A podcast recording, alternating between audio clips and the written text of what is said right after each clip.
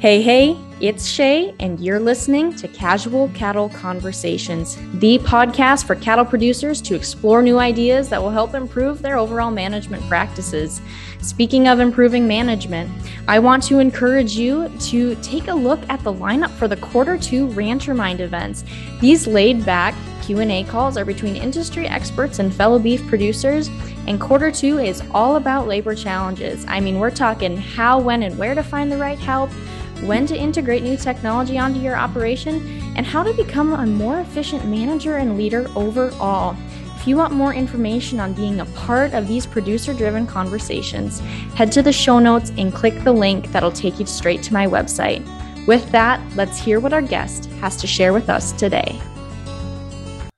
All right, Neil, it is great to have you on the show. I know we've been able to connect and talk previously, but not necessarily in the same format. So I'm excited to have you on the show today, and we're going to talk about spring fencing. I think spring is on the mind for so many cattle producers, especially if they're in the Midwest and they are tired of the snow and ice storms that just seem to keep coming our way. So, uh, before we kind of dive into the topic of spring fencing, would you tell the audience a little bit about where you're from and what you're doing in the agriculture industry today? Sure. Uh, thanks for having me, Shaye. I appreciate it. I am in uh, Northeast Ohio, so Geauga, excuse me, Geauga County.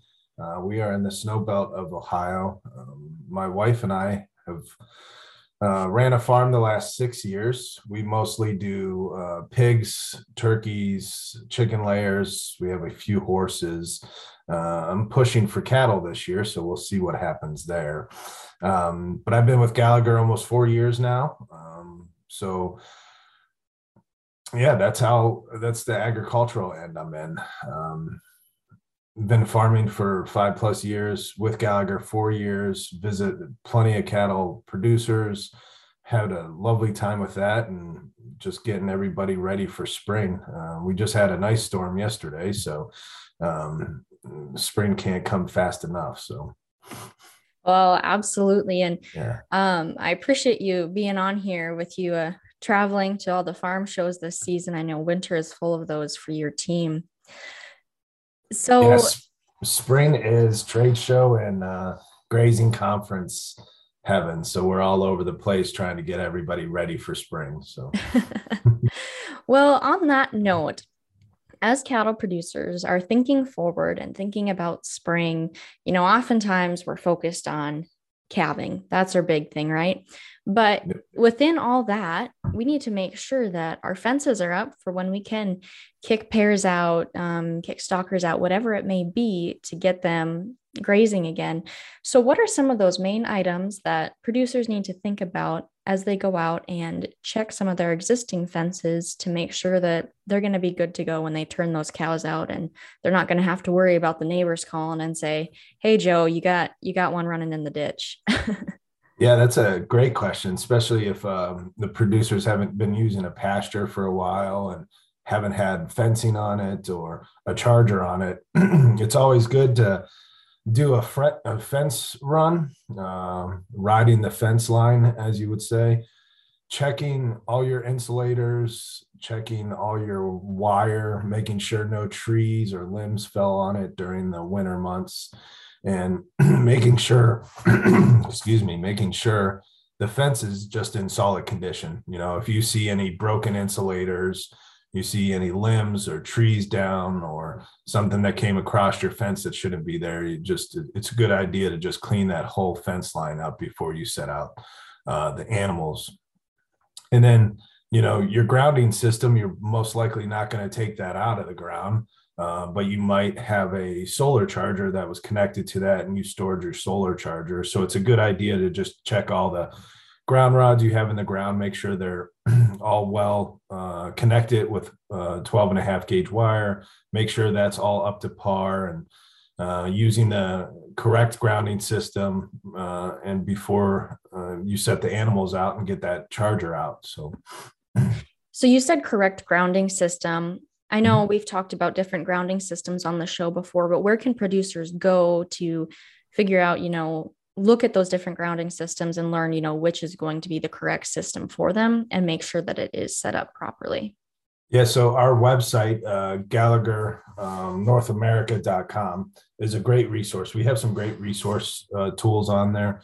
We have a fence builder tool, and we also have uh, a fencing 101, uh, which we kind of call like our Bible in the fencing world. It tells you all the the neat little tricks and the proper grounding systems and everything that you should be checking for uh, on your fence. Uh, when it comes to grounding and your whole pasture, it's the most important um, part of the heart. So we can say that's kind of like our, uh, you know, those are our arteries pumping the blood back to our heart. Well, it's pumping all the uh, en- energy for that charger. So it's very important aspect of the charger. Well, thank you. And I'll uh, probably have to go check that out myself too to make sure. Uh, well, I know I can improve my fencing, so we'll just see uh, what I can do better this year. So everybody talk- can improve. Yes, that is yeah. true. So we meant you mentioned um, you know the energizers and so i know my family we use a lot of like the solar powered energizers how soon should we be getting those out in the sun making sure they're collecting a charge before we connect them to the fence. So yeah so solar energizers once you buy them new the batteries um, do not come connected. So you want to connect the batteries if you buy a new one. Uh, connect the batteries and just leave it in the sun uh, for up to five days. Uh, I'll use those full five days, so I'll make sure I plan ahead. Um, of putting anything in the pasture, and I'll use a full five day sun um, to charge that pattern, that battery in the solar unit. That way, if you have a full charge, you're uh, you're going to go. Our chargers, Gallagher Energizers, are going to go three weeks without any sun. So a full charge is um, most important if you did the proper procedures of storing your solar energizer in the winter by disconnecting the battery, uh, then you'll want to reconnect it and put it in the sun for another, I would say, three to five days. So make sure you plan ahead um, before you put the any cattle out into the pasture and it's a solar charger. Plan ahead because you're going to have to have that battery recharged again for another three or five days. Um, proper storage uh, for winter, just disconnect the battery and put it in, a, you know, your, your garage or your mm-hmm. barn. Uh, you don't want to leave that battery connected through the winter, but if you did, it should be okay. Um, and just put it back out in the sun for three to five days before you use it. So always plan ahead. Well, great. So as we kind of shift gears a little bit and I want to touch base on those producers who maybe want to start implementing some more rotational grazing and putting in some cross fences in maybe some of their already permanently fenced pastures and just break those up a little bit. What considerations do they need to make this spring as they go about putting in those cross fences? Well, cross fences can be um, can be constructed with a piece of turbo wire and some posts and a, a reel. Um, basically, you're just going to go uh, cross fence with a long line, uh, depending on how long of your line is, uh, with some posts and a reel. Uh, our reels have uh, little handles uh, that will clip onto your um, perimeter fence and then you'll take uh, red alligator clips, connect that line to your already existing perimeter fence, and you have one hot line. Um, that's kind of the go-to move. Uh, we do make some other uh, utility items. Uh, we do have called the smart fence. So the smart fence is 328 feet long, uh, and it rolls up into one compartment with 10 posts uh, it's so it's already existing with four lines. Uh, so if you have a run of 300 feet, you could just basically tie it to one end of the perimeter fence and stretch it out to the other, and you already have a four strand fence, easy as easy peasy, right? And just connect the alligator clips, and you're off and running. Um, if you have longer runs and you don't want to use as many posts, we have an item called the tumble wheel. Uh, basically, it's a kind of a octagon shape with um, stainless steel posts that just kind of roll like a tumble wheel. So you can move your fence um, very easily with a number of tumble wheels set up on a turbo wire or turbo braid um, line. Well, thank you for going into the for going into detail and talking about yeah. some of those specific products. I will link those in the show notes so that people listening can go back and you know pull up on the website what those look like so that they get a little bit more of a visual yeah, so yeah. the the visual on those two items are very important. Uh, um, you're, you're, thinking to yourself, "Well, I don't even know what that looks like." So uh, Gallagher has a very good resource on YouTube. Uh, so we have some smart fence and tumble wheel resources that you could check out and see how those work. Well, awesome. So you know that's the cross fencing side of it, but what about people putting up offsets? What do they really need to focus on when they're, you know, maybe checking pastures that already had existing offsets on them or they want to put on a single hot wire and they already had a three strand barb what do what considerations need to be going through their mind as they're getting ready to fence this spring? Yeah that's a good question. So the offsets uh, depending on what cattle that you have in there or what animal uh, you want to make sure that you have the appropriate height off the ground. So I would say around 34 inches off the ground is probably a good set.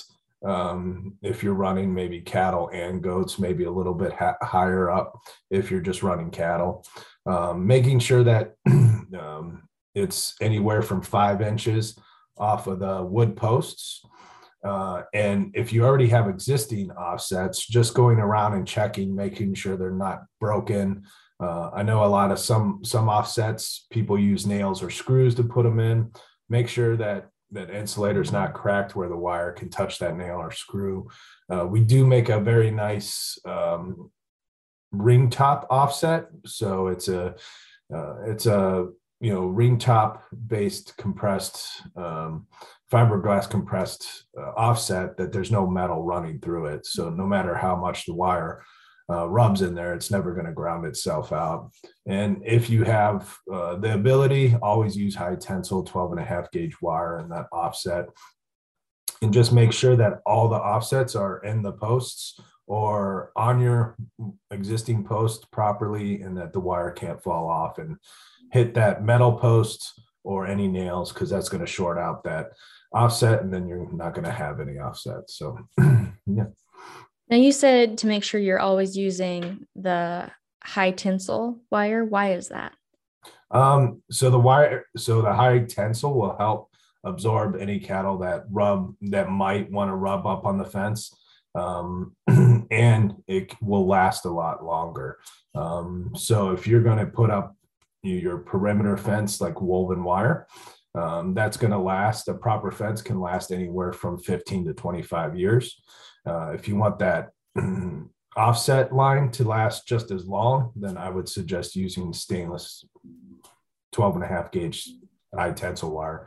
If it's something uh, temporary, you can always put up turbo braid or turbo wire and that will work, but that's more of a temporary fix as well.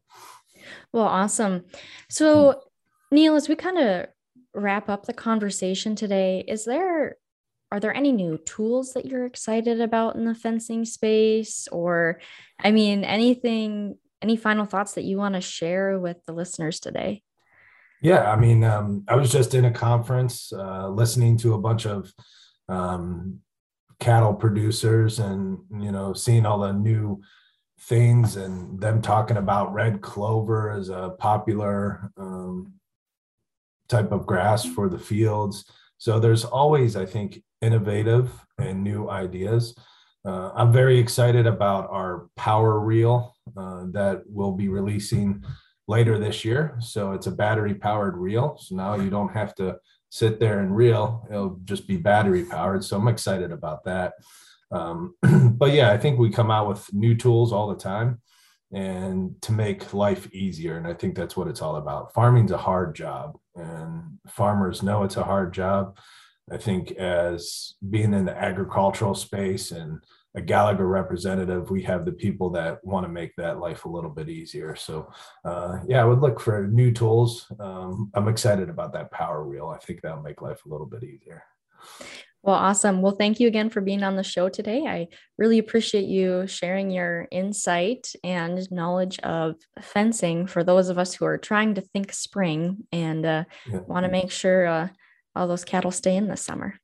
Yeah, thanks, Shaye. I appreciate you having me and just be positive. Spring's coming soon. So, and that's a wrap on that one, folks. Thank you for tuning in today and joining in on the conversation. Be sure to take this a step further and take the advice you learned and implement it on your operation. If you want to have a conversation about it, head over to my social media and send me a DM by following at Cattle Convos and connecting with me there. Have a great day.